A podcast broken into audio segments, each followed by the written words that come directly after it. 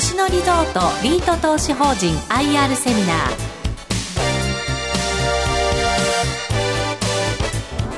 この時間は2月20日に東京証券取引所で開催した J リートファン2016に登壇した企業の IR セミナーをダイジェスト版でお送りします。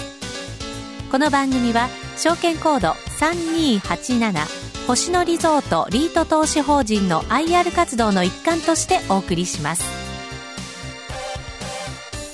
証券コード3298星野リゾートリート投資法人の IR プレゼンです株式会社星野リゾートアセットマネジメント代表取締役社長の秋元健二さんですどうぞよろしくお願いいたしますお願いしますえー、ただいまご紹介いただきました秋元でございます。で、まずあの簡単に自己紹介をさせていただきます。え、まあ、J リートっていうことで、え、リートの、え、経営者の方っていうのは、え、不動産出身の方、あるいは、え、金融出身の方が、ほとんど占められていると思うんですけども、私は少し、え、違っておりまして、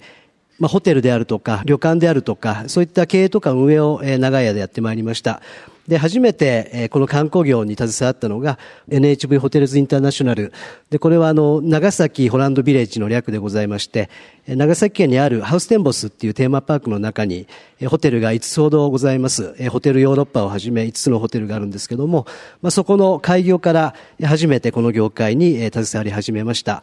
で、えー、まあ、そのハウステンボスで、当時あの、伝説のホテルマンとして、えー、まあ有名だった久保山さんという方に出会いまして、で、彼はあの、石森章太郎さんの漫画のホテルっていうのがあります。ドラマにもなった漫画ですけども、その主人公として、描かれた、人なんですけども、その久保山さんから私あの、西洋型の高級ホテルの運営手法等をいろいろ教わりました。で、その後、その久保山さんとあと数人の方と一緒に会社を作りまして、独立をいたしました。で、当時北海道にバブルの象徴というふうに言われた、えー、まあ、山の上にホテルが建った、あったんですね。で、それの再建を手手掛けまして、えウィンザーホテル東野ということで、えー、まあ、再生というかリブランドをいたしました。まあ、後に、えサミット等も行われたホテルですので、知名度も少し高くなったホテルでございます。で、えー、まあ、今から遡って18年前に星野リゾートの方に入社をいたしまして、まあ、当時はあの軽井沢で温泉旅館一つと、あとはあのブライダルをやってる、えー、ホテル、えー、計二つの非常にあのちっちゃなえー、会社だった星野リゾートに入社いたしまして、あの、知名度っていう意味でいけば、えー、誰も知らないような会社でした。で、私入社して、えー、翌年ぐらいから、えー、事業拡大が始まりまして、まあ、ここ10年ぐらいで一気に施設を増やしてきているという形でございます。で、リートの準備と、私特にあの、バック部門というか、財務とか経理とか、あと経営企画、こういったものを、担当しておりましたので、資金調達っていう意味合いから、リートの方の担当を今やらせていただいているという状況でございます。まあ、私どもが身を置く、観光業界、観光立国とか、観光マーケットっていうのはどのような状況なのかっていうのをまず、最初にお話をさせていただきたいと思います。で、そもそも観光立国っていうのは、掲げられた理由動機は何だったのかっていうのをちょっと振り返って遡っていきますけども、まあ、日本が国の施策として観光立国に取り組み始めたのは、当時の小泉首相の時なんですね。えー、大体2003年ぐらいだったと思うんですけども、で、その政策を支える当時の理念ですね、は何だったかっていうのを、えー、ちょっと振り返って調べてみたんですけども、えー、住んでよし、訪れてよしっていうのが、えー、当時の観光立国の理念でした。まあ、つまりはまさに観光に値する国づくり、地域づくりを目指そうということが、観光立国のスタートであったということになります。観光っていうものを語る中で、まあ、現在インバウンドっていうのは外せないものになっております。小泉さんが観光立国を唱えて、ビジットジャパンキャンペーン2004年ぐらいから始まりました。しばらくインバウンドは全然増えなかったんですけども、昨年1900万人ですね、一気に増えてまいりました。で、まあ、現在観光市場の状況を見てみますと、訪日旅行需要が本当にどんどん伸び続けて活況を呈している、そんな状況でございます。で、特にアジア圏はそうで、アジア初の旅行マーケットっていうのが今どんどん拡大してきてます。世界の中でアジア初っていうのが今最も伸びてて今後も伸び続けるっていうふうに言われております。で、まあ、円安とか、え国の施策、ビザの緩和とかいろいろあって、えそういうものも確かに効いてるとは思うんですけども、まあ、実際はマーケット全体が伸びてるので、今、日本にたくさんの、え外国人がいらしてるっていうのが、え実情じゃないかなというふうに考えてます。まあ、あの、こうした、あの、インバウンドブームというか、インバウンド特需が今、え、広がってるんですけども、こうした追い風を、え、背景に、観光立国っていう先ほど申し上げた、え、言葉が今、え、ブームになってます。まあ、こういったブームの中にあってこそ、観光立国っていう、えー、当初の理念をしっかりと考えなさなきゃいけないのかなというふうに思っています。インバウンドが今すごく増えてるっていうお話をさせていただいたんですけども、増えてると言っても、実は日本の旅行消費額の中で見ますと、インバウンドはまだ1割ぐらいなんですね。9割が実は日本人の観光客で占められています。つまりは、あの、日本人が最重要の観光ターゲットということが言えると思います。で、まあ、インバウンドを特に見てまいりますと、観光が東京だけに集中している嫌いもあります。で、よくあの、インバウンドのゴールデンルートっていうふうに言われますけども、東京から千葉のディズニーランドに行って、富士山を見て、京都、大阪で関空から帰っていくと。まあ、逆のルートもあるんですけども、そのゴールデンルート上に大体インバウンドの7割が今とどまってます。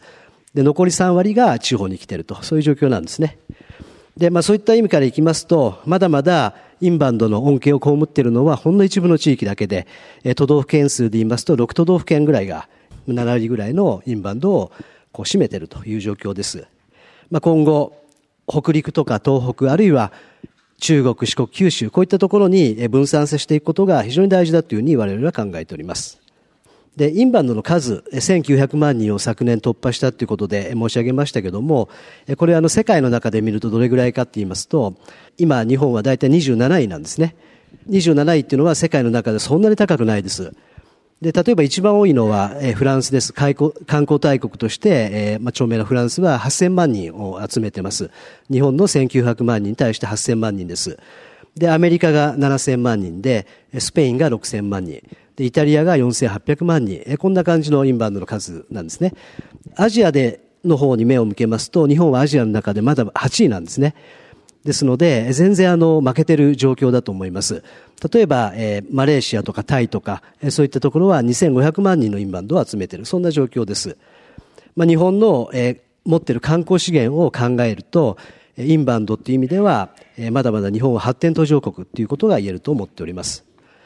で、今観光資源というふうに申し上げましたけども、外国人の方が他の国を訪れる時の動機となる重要な要素っていうのは、実はあの治安とか交通の便利とかそういうんじゃないっていうことが最近言われています。一番重要なのは4つあるっていうふうに言われてまして、え、気候、それから自然、それから食、それから文化です。気候と自然と食と文化。これ実は日本は全てを兼ね備えた国だというふうに思います。いかにこの価値を伝えていくかが、今後のインバウンドの観光大国に向けての、重要な、論点になってくると思います。で、我々観光リートでございますので、私どもも、それが使命だというふうに考えております。で、観光にはあの3つのカテゴリー、3つのタイプがあるというふうに私ども考えておりまして、リゾート観光、温泉観光、都市観光です。まあ、リゾート観光っていうのは、まあ、文字通りですけども、自然の風景とか季節のえ花を楽しんだりとか、そういった目的で行ったりとか、あるいは高原とか山でのリゾートライフを楽しんだりとか、あるいは、え、マリンスポーツ、ビーチリゾートを楽しんだりとか、そういった、観光旅行です。温泉観光、これはもう本当に文字通りで、温泉を楽しむ、温泉保養をする、そんな旅です。で、日本人の旅の目的をこう調査した数字を見てまいりますと、温泉目的っていうのが実はダントツで1位なんですね。で、特にあの、60代以上になると7割の方が温泉目的で旅をされているっていうふうに統計のデータが出ております。非常に重要なカテゴリーだと思います。都市観光というふうに書きましたけども、えー、最近あの一番注目をされてまして、伸びてきているのが都市観光だと思います。えー、都市観光というのは様々な目的、えー、楽しみ方があるというふうに思います。例えば、えー、当地の食を楽しむ。それから歴史や文化的な名所に訪れる。で、自社仏閣を訪れる。あるいは古い街並みを楽しむ。世界遺産に訪れる。祭りやイベントを楽しむ。こんな感じの、えー、都市観光に対するこう楽しみ方があるっていうふうに、えー、考えられます。で、この3つ、す、え、べ、てのタイプに、えー、投資をすることが観光リートとしての我々の使命だというふうに考えております。私どもリートの説明に入る前に、えー、非常に重要な、我々星野リゾートリート投資法人のあのスポンサーであり、かつテナントでもある星野リゾートグループについて、ここでご説明をさせていただきたいと思います。で、えー、星野リゾートグループは、えー、観光の中でホテル旅館の運営会社として日本のトップランナーを目指している、そういう、えー、企業体でございます。星野リゾートグループが、えー、運営経営している、えー、施設の写真を、えーまあ、サンプルとして、えー、ここに記載しておりますけども、例えば星野や竹富島、石垣島から船で、15分ぐらいですかね、ある、まあ、日本でいうとかなり最果ての西のエリアです。まあ、この竹富島っていうのはもともと竹富島憲章というものがありまして、島内の開発はもう絶対ダメだと。土地を他の人に売るのは絶対ダメだと、こんな検証があった島だったんですね。で、そこにリゾートを出したいということで、星野リゾートは、まあ、島民といろいろ話して、雇用の確保とか、あるいは原風景をそのまま生かした施設にしましょうということで、施設を開業しております。海加賀です。温泉旅館です。石川県の山城温泉にある旅館でして、実はあの、江戸時代から続いている名旅館でした。で、まあ、築260年ぐらいの建物があって、まあ、もともと違う名前の旅館だったのを星野リゾートが再生して、バリューアップした後に、え貝というブランドにリブランドしてます。で、昨年、実は客室を新築っていうか建て替えをして再開業をしてると。まあ、いいところを残して、えダメになったところは新しくして今、あの、好調に推移している施設でございます。えー、星野京都っていうのは、あの、京都の嵐山にありまして、えー、渡月橋の船着き場から、えー、船に乗って、まあ、船でしかアプローチができない、そんな施設なんですね。非常にあの、希少性の高い、えー、立地だと思います。こう、日常から隔絶された非日常が楽しめる施設でございます。で、星野リゾートは実はあの、まあ、それなりに歴史の長い会社でございまして、今から101年前ですね、軽井沢で温泉旅館を開業して今日に至ってます。星野義治が4代目でございまして、1991年に家業を継ぐ形で戻ってきております。で、バブル崩壊の頃からリゾート運営をずっと手掛けてきておりまして、外部の経済環境等にあまり左右されない安定した運営実績を残してきてます。で、リゾートとかあの観光ってことになりますと、こう収益のボラティリティが非常に大きいんじゃないかっていう先入観を皆さんお持ちだと思うんですけども、実は星野リゾートの一番大きな特徴は、安定してるっていうことだと思います。新型インフルエンザが大流行して、日本の観光が大打撃を受けたりとか、あるいはリーマンショックの時も日本の観光っていうのはしばらく打撃を受けました。で、東日本大震災ですね、これも大変なことになって、で、そういう時でも星野リゾートの運営している施設っていうのはほとんど影響を受けてないんですね。ですので、えー、まあ観光産業の中にも、えー、競争力のある施設であれば、安定してこう業績を残せるということが言えるのかなというふうに思っています。まあ非常にあの、特徴的な経営を彼らはやってまして、まあ、特にあの組織とか人材に特徴があると思ってます。フラットな組織で部長職は立候補で立候補で決まります。で、まあ、顧客志向であったりとか、自ら考えて行動するとか、仕事を楽しみましょうとか、そういった、え、合言葉をもとにフラットな組織、えー、上役、プレイヤー関わらず自由な意見を交換して、えー、そういった組織運営が、えー、行われています。まあ、これが一部の経営者に頼ることなく勝ち続けることができる組織だっていう考えのもとで、えー、組織を運営しているのが特徴だと思います。で、えマスターブランド、ちょっと、あの、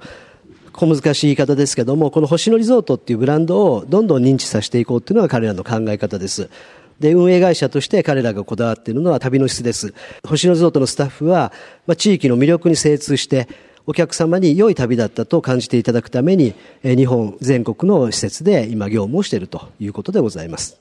で、えー、星野リゾートブランドは、えー、どういったブランドかということなんですけども、いろんなところに、えー、旅行して魅力的な個性を楽しみたいというお客様の観光ニーズに応える、これが星野リゾートグループの、えー、ブランドになります。で、同じ施設にあの何度も行くっていうリピーターの方も実はいるんですけども、お客様のお話を聞いてると、やっぱりいろんなところに行きたいというお客様の方が圧倒的に多いんですね。ですので、そういったニーズに応えていこうと。で、つまりは、え、施設数をきちんと増やしていって、地域魅力の演出をしていこうというのが、え、彼らの目指すところでございます。まあそういった意味で、え、拠点数というか施設数、え、毎年増やしてきてます。え、ここにあるのが昨年、え、オープンした、え、施設でございます。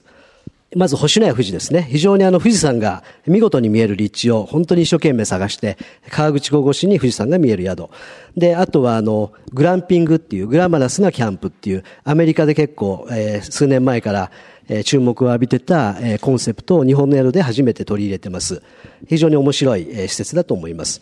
が海絹川ですね。これは我々リートももうすでに取得してるんですけども、海というのは、もともとあの再生案件で進めてきたブランドだったんですけども、この海絹川だけは新築なんですね。初の新築案件です。今まで再生でいろいろ苦労して、えー、得た知見というか、そういうものを総動員して、ハード、ソフトを設計して、会っていうのを新築で立ち上げております。開花が、これは先ほど出ました開花がですね、築260年のいいところを残して、客室等を新築した、そんな会シリーズでございます。今年オープンする予定の施設ですね、まだイラストになってますけども、えー、星野リゾートでは、えー、100周年、昨年100周年を迎えて、新たな方向性として、え都市部ですね、えそれと海外、えこっちのへの展開をえ増やしていこうということで、舵を少し切ってます。星野や東京ですね。これはあの、東京駅から歩いて5分ぐらいの大手町のど真ん中に日本旅館を今建設中です。地上18階、地下3階、一棟丸ごと日本旅館です。まあ、外から見ると旅館っていう感じはしないかもしれませんけども、一つのビルが丸ごと旅館になると、非常に新しい取り組みをしております。初の海外の星の屋になります、星の屋バリですね。これも今年の夏オープンの予定です。えー、ということで、あの、まあ、観光市場の状況と、え、私どものスポンサーかつテナントである星野リゾートグループのお話を、冒頭にさせていただきました。で、ここからが私ども、え、リートの、ご説明になります。まあ、世界有数の観光大国になれるポテンシャルが日本にはあるというふうに我々考えております。で、少子化が経済の足を引っ張ることがもう懸念されている中、数少ない成長産業というふうに観光産業は今見られております。で今ほど観光産業が注目された時っていうのは実は過去にはなかったと思います。まあ、こんな、えー、中、私どもは観光産業に投資をしていくと、そういうリートでございます。で、2年半前に私ども新規に上場したのは、日本が、えー、観光立国を目指す上で、投資家の皆様が観光に投資できる、そんな環境を作ることが目的でございました。で、投資家の皆様に投資を通して、え、観光産業をサポートしていただくことによって日本の観光を盛り上げていきたい。これが我々の思いでございます。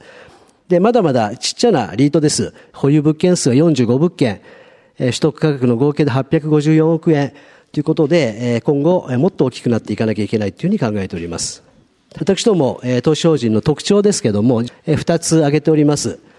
まあ、他のリートに比べての、えー、特徴ということでございますけれども、えー、成長する観光産業に投資する、えー、観光特化のリートでございます。で、それから二つ目が、えー、星野リゾートグループの運営力をフル活用できるリートです。で星野リゾートグループは、先ほど少しご紹介しましたけれども、独自の運営の仕組みを持つ、競争力のあるホテル旅館の運営会社です。で、彼らの力をフルに活用できること、これが我々のリートの強みということが言えます。取得価格ベースの資産規模は先ほど申し上げましたように、今854億円です。2年半前の上場時は、6物件で150億円からスタートしました。非常にちっちゃい規模で、当時は世界最初のリートでした。で、この2年半で約5.6倍まで成長してきておりますので、まあ、この成長今後も継続してバランスよく投資をしていきたいというふうに考えております。で、リゾート観光のカテゴリーでは、星のやっていうブランドと、リゾナーレっていうブランドですでに投資をしておりますし、温泉観光のカテゴリーは、海っていう温泉旅館のブランドに投資をしてます。で、そして都市観光については、昨年の11月に取得をしました ANA クラウンプラザの4物件、福岡、広島、金沢、富山、シティホテルを取得しております。都市観光はこれらのホテルで今、対応をしているところでございます。で、所有施設の簡単なご紹介ですけども、まず、あの、星のやっていうブランドです。星野屋軽井沢と星野屋京都、二つの今星野屋を我々は保有をしております。で、ここでは京都の簡単なご紹介をさせていただいておりますけれども、まあ、ここにあります通り、千年の都に作られた三つ辺の指定というふうに我々呼んでます。で、渡月橋から船に乗って大井川を遡っていきます。で、そうしますと、峡谷に沿うように立つ宿が現れてくると。まあ、京都に息づく日本の伝統的な技法を用いて建物もしつらえています。非常に非日常感が味わえる施設だというふうに思っております。で、続いて、リゾナレっていうブランドですけども、こちらはあの今私どもは、リゾナレ八ヶ岳とリゾナレ熱海、二つのホテルを所有しております。で、まあ、こちらのブランドは、まあ、一言で言うと西洋の、西洋型のリゾートホテルです。で、ファミリーをターゲットにしてまして、大人も子供もそれぞれが楽しめる、そんなホテルを目指しているホテルでございまして、お子様がいろいろと楽しめるアクティビティがたくさんあります。最近はあの、孫旅っていうふうに我々呼んでますけども、おじいちゃんおばあちゃんと娘さんと、そしてお孫さん、3世代の旅行等も増えてきております。で、えー、J リートの中では実はあの、伝統的な木造旅館とかを、えー、組み入れたのは私どもが初めてでございます。一般的には不動産っていうのは、えー、新築で鉄筋コンクリートで駅から近くて、そういったものが評価の基準になるんですけども、我々は僻地にある木造の伝統的な旅館も組み入れてます。で、まあ、その施設から潤沢なキャッシュフローが生み出されるんであれば、それはあの評価に値するという考えのもと、これら温泉旅館も所有をしている状況でございます。で、海っていうブランドは、えまあ、全国の有名温泉地にある高級温泉旅館でございます。で、まあ、将来のインバウンド時代に備えて、海っていう分かりやすいブランド名にしてます。で、続きまして都市観光。まあ、直近ですね、昨年の11月に取得したホテル群です。広島、福岡、金沢、富山。えー、まあ、かなりパキッとした、都市シティホテルでございます。で、まあ、観光という観点から非常に素晴らしい立地だということで我々取得をしております。まず広島につきましては、日本を代表する二つの世界遺産を要してます。非常に素晴らしい都市です。で、福岡はもともと観光資源が豊富で、例えばあの博多どんたくとか博多祇園山笠ですね、こういった数百万人が集まるような大きなお祭りもあります。で、まあ現在ではアジアの、まあ、なんですかね、訪日外国人の窓口として、船で韓国とかからたくさんお越しになる、そんな窓口にもなっています。で、金沢富山につきましては、昨年3月の北陸新幹線の開通ですね、これが非常に大きいです。まあ、その後、本当に人気が急上昇してまして、金沢あたりは今、ホテルがほとんど取れない、そんな状況になっている、えー、ところでございます。4つ素晴らしいホテルがまとめて取得できたというふうに考えております。では、あの、各ホテルの業績はどうなんだって話ですけども、業績が上がれば上がるほど、賃料が増える賃料設計をしてますので、業績が良くなると分配金が増える、そんな仕組みになります。海箱根以外は大幅に売り上げを伸ばしてます。で、海箱根は実は昨年、大涌谷の火山の騒動があったんですね。え、噴火警戒レベルが昨年の5月に1から2に上がって、夏には3に上がったということで、あの、やはり温泉旅館というのは必ずそばに火山があります。で、特にあの、箱根山の場合は今まであんまり活動がなかったので、首都圏の方が相当警戒されたんだと思います。5月から11月までの風評被害で少し売り上げを落としています。で、例えば阿蘇、阿蘇につきましても昨年大きな噴火をしたんですね。ただ、阿蘇山はいつも噴火してますので、ほとんど集客には影響が出てないと、そういう状況でございます。で、箱根はあの、11月に、昨年の11月に火山活動を完全に収束しましたので、今は、え前年を上回る形で集客ができていると。非常にあの、すべての施設で、え好調が今続いているところでございます。で、その好調の理由なんですけども、いろんな理由があると思います。為替の問題もありますし、えー、今、円安ですから、え海外に行くのやめて国内に行こうとか、あるいはアベノミクスが追い風になっているところもあると思うんですけども、まあ、我々が分析して一番大きな、え理由、好業績の要因と考えているのは、認知率の向上ですね。で、これはあの、まあ、星野リゾートでは、えブランドをこう認知させていこう、ブランド力をつけていこうという取り組みをずっと前からやってます。で、その中の、えブランドの評価をする指標の一つに認知率っていう指標があります。まあ、非常にシンプルな、え指標でして、名前を見聞きしたことがありますかっていう、そういうかい、え問いに対する答えなんですね。で、えー、まあ、これあの、毎年1回9月に外部の調査機関を使って、ブランド力の調査をやってるんですけども、で、平成22年から、え、認知率を上げようという取り組みを開始しました。え、当時は26.8%の認知率でした。4人に1人の方が、知ってくださっているようなブランドだったんですね。まあ、国内の施設の中では、当時15位、というそういう位置でした。で、平成22年には、認知率を70%にしようと、こういった合言葉というか、目標で取り組みを始めました。で、その後、数年経って、昨年、直近の調査、昨年の9月の調査では、72.3%のところまで認知が上がってきております。で、これは国内の施設の中では今3番目です。非常に認知が上がってきた状況でございます。で、まあ、こういった好業績を背景に、あるいは外部成長も含めてですけども、まあ皆様、投資家の方々が一番ご興味のある、投資口価格と、それから分配金について簡単にご説明をいたします。で、分配金、こちらはあの上場からの投資口価格の、あ、投資口価格ですね、上場以降の、直近までの投資口価格の推移を表したグラフでございます。まあ、リート指数と比べると大きくアウトパフォームしていると。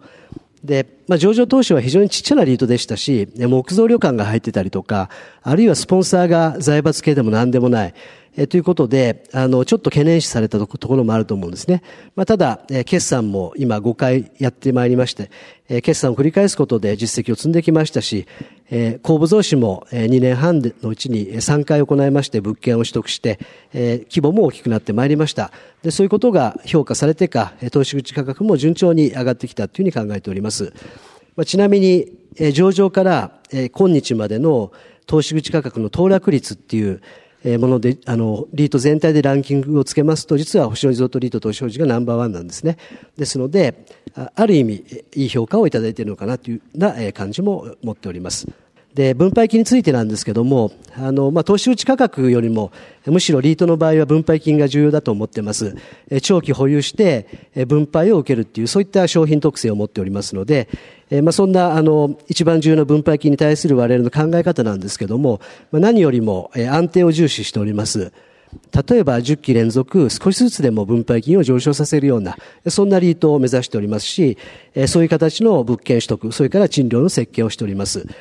で、えー、LTV って言われるリート特有の指標があります。これは、ロントゥーバリューの略でございまして、有利子負債比率なんですね。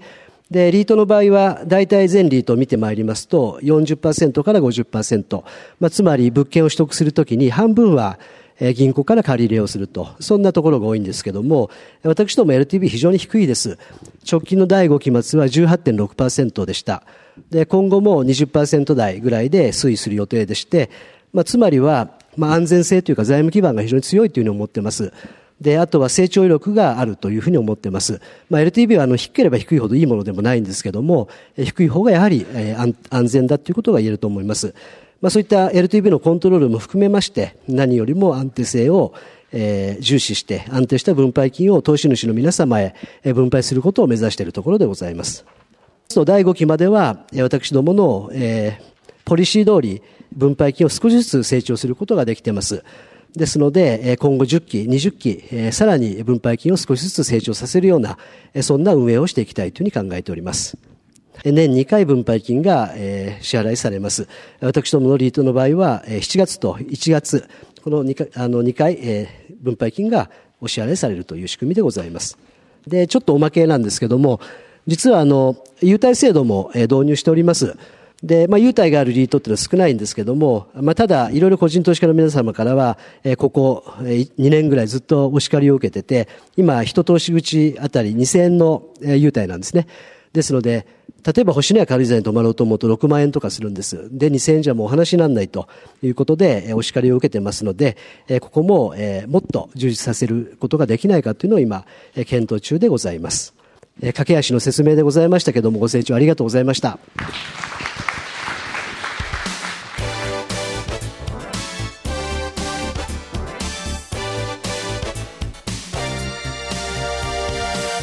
星野リゾートリート投資法人 IR セミナーこの番組は証券コード